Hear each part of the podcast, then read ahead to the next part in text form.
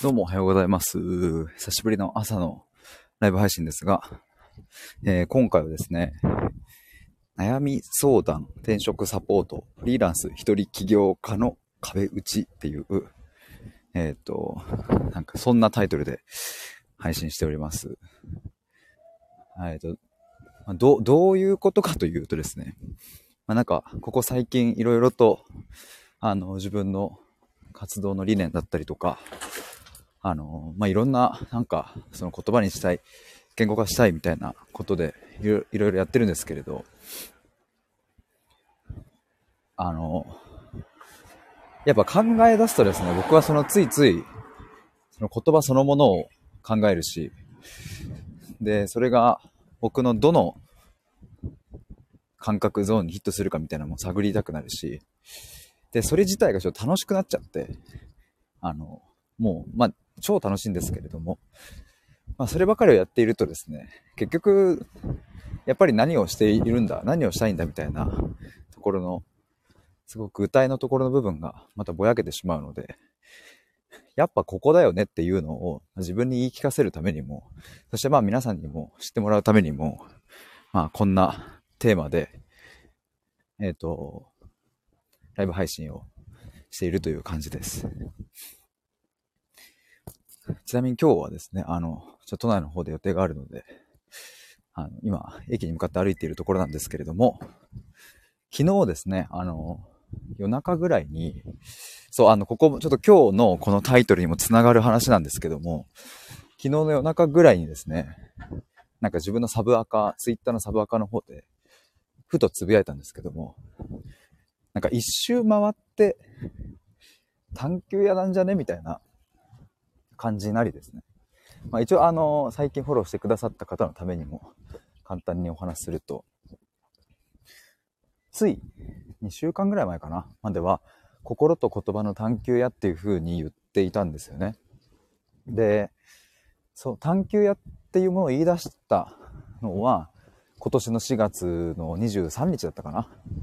で、その4月23日に探求屋って言い出して、で、途中で、え何の探求屋かわかんなくね？みたいな話になり、確かにってなって、心と言葉の探求屋っていう風に、まあ、言い出したんですよ。で、ただですね、この11月から、ちゃんと自分の、えー商品、サービスをちゃんと作って、必要としている人に届けようみたいな、そういう風になった時にですね、あの、心と言葉の探求屋だと、僕自身が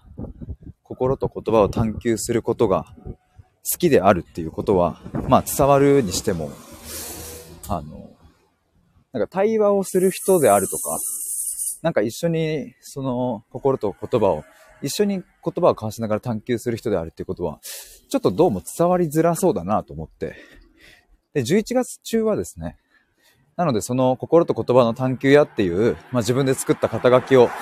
まあ一旦なしにして、で、自分の諸々の、なんだろうな、理念とかももう一度一から考え直そうみたいな。で、ああ言っては、こう言って、こう言っては、そう言って。そう言ってはなんかもうどう言っていいかわかんねえみたいな感じで、いろいろ言葉を試しながら、なので心と言葉の探求やっていう風なのを、車の音すいません。言うのをやめた後はですね、なんか自己探求パートナーとかって言ってみたりだとか、でも自己探求パートナーって意味わかるかなみたいな。で、弟から自己探求アドバイザーなんじゃねみたいな。自己探求パートナーだという正直よくわからないみたいな話になって、じゃあアドバイザーかみたいな。いやでもそれ違うなみたいな。その後言葉の選択屋さんみたいになって、それいいなみたいな。でもなんかまた少し経ってきて、でもあんま伝わりづらいなこれってなって。で、なんかいろいろいろいろやってた結果ですね、まあ、ここ数日で、てか音うるさくすいません。ここ数日で、あの、ちゃんと分かったことが、まあ、あると。まあ、それはですね、別に僕は、あれなんですよね、あの、ずっと伴走したいとかも、別に思わないし、えっ、と、人の何か悩みを解決したいとも思わないし、じゃあ何なんだよって話なんですけども、やっぱ僕は言葉を探求していたいんだっていうことに気がついたっていう。シンプルにそこじゃんっていうことになってですね。それで僕は言葉の探求屋にしようかなと。つまりですね、あの、心と言葉の探求屋をやめて、結局戻ってきたのは、心っていう言葉を取っただけっていう。ちょっとシンプルになって帰ってきました。イエーイ。ということですが、まあ本当にここ数日の自分の中でのスタンスの明確化っていうのがめちゃくちゃでかいですね。あの、もうここちょっと連日言いまくっちゃってるんですけれども、まあ、何も目指さない対話っていう、まあ、もう少し具体的に言うとですね、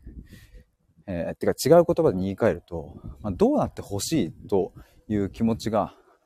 さらさらないっていう、それが僕の明確なスタンスであるっていうことに気づいて、まあそれをね、あの、ここ数日なんかめちゃくちゃ熱弁してて、もしよかったら、えっと、1本前か2本前かぐらいのちょっとライブ聞いていただけたらなと思うんですけれども。あの、さっきツイッターの方にもつぶやいたんですが、なんかね、あの、僕が対話してる時のスタンス、悩み相談を受けてる時のスタンスとして、お相手の悩みが解決、解決されたら、解決してほしいなとか、されたらいいなとか、すっきりしてほしいなとか、なんか心の癒しになったらいいなとか、今苦しい気持ちがちょっとでも解放されたらいいなとか、あの、本当に思わないんですよ、それを。マジで。本当に1ミリも思わないんですよね。これな、でもこれやっぱちゃんと伝えておきたいのが、まあこれな、昨日も言ってたんですけど、なんでかっていうとですね、僕が明確に信じていることがあって、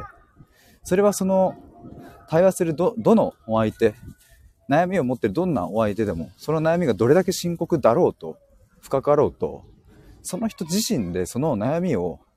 乗り越えるだけの、うん、その悩みがあっても前に進んでいくだけの力があるっていうのをむちゃくちゃ信じてるんですよね。それを心から。だから僕が悩みを解決しようとか、すっきりさせようとか、こうなってほしいなとか、明るくなってほしいな、心が軽くなってほしいな、なんてことは思わなくたってよくって、むしろ僕の仕事というか、僕がまあ、なんだろうな、うーん、全勢力をかけてやることは、もうたった一つ、一緒に悩みの種を探求する、それだけなんですよね。で、それができた時にもう、あなたは大丈夫っていう、これが僕の、スタンスの一番本質的な部分で、だからまあ表面的な部分だけだと、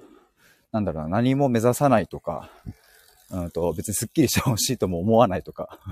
じゃあお前なんで対話してんだよみたいな、なんで悩み相談乗るんだよみたいな話になるんですが、でも僕の感覚ではですね、今言ったように、その、まあ、間違いなく信じている、まあ、人間が持っているですね、本来備えている力みたいなのを、まあ、信じているし、で、まあ、なんだろうな、逆説的になんですけども、悩み解決をしてほしいとか、すっきりしてほしいという意図が見えるとですね、結果されないんですよね。残念ながら。本当にお相手の悩みを解決したいとか、本当に心をすっきりさせたいと思うのであれば、そのまあ、コーチなりカウンセラーなり、こっち側の相談に乗る側の人間がですね、うんと、すっきりさせたいなんていうことを思っていたら、多分その本当の根本のところでは、まあ、できないんじゃないかっていうのが、まあ、僕なりの考えでもあるので、まあ、そういう背景からですね、なんか僕の対話のスタンスみたいなものが、まあまあ、あの、決まっているみたいな感じなんですけれど。で、ですよ。もうこの話はちょっとでもなんか本当毎回するたんびに、ちょっと暑苦しくなってしまう。もうまだ9時50分じゃねえか。9時50分からもなんかもう暑苦しくなっちゃいましたが。でですよ。でも結局じゃあお前何すんのっていう話なんですよね。そういえばそういうタイトルにしたじゃないか。今日。で、悩み相談、転職サポート、フリーランス一人起業家の壁打ちみたいな。まあこの辺だよな。そういうことだよなっていうことを自分にも言い聞かせながらの配信でございますが、なんか一言でまとめるとですね、なんかあなたの言語化の味方ですっていう、もう圧倒的味方ですっていう風にも言えそうだし。だからまあ、悩み相談にしても、あの、すっげえもやもやして、誰にも言えないこととかも、まあ僕にに話してくれれば、えめちゃくちゃ言語化できますし、え本音で話せますしっていう、まあ、そこが僕の、え売りだと思いますので、まあ、それは言語化の見方だなとも言えるし、転職、まあ、転職サポートにに関しては、もうちょっと詰める必要があるかなと思うんですけど、やっぱ自己分析はもう圧倒的大事なフェーズなので、そこはもう任せてって思うし、まあ、今まさに転職サポートしてるんですけども、業務委託で、まあ、企業研究とか面接対策とかそういうのも全部やっているので、なんか希望する人にはそこまで一緒に伴走してもいいかなとは思ってます。で、フリーランス一人起業家の壁打ちっていうのは、まあ本当に一人、リーランス一人の人だとね、なかなかこう相談相手もいないし、まあそもそも、うん、なんか自分ってなんでこの仕事してるんだろうとか、っていうのを、まあ、そのサラリーマンよりは多分考えると思うんですよね。で、なんか後ろ盾もないし、やっぱり絶対的安定みたいなもんがないから、やっぱそれを支えてくれる安定っていうのは、自分の内側から出てきた言葉だし、思いだし、ビジョンだし、なんかそういうものは、あの、僕は絶対必要だなと思うので、なんかそういうものの言語化、壁打ちみたいなのができるところかなと思ってます。あいこさん。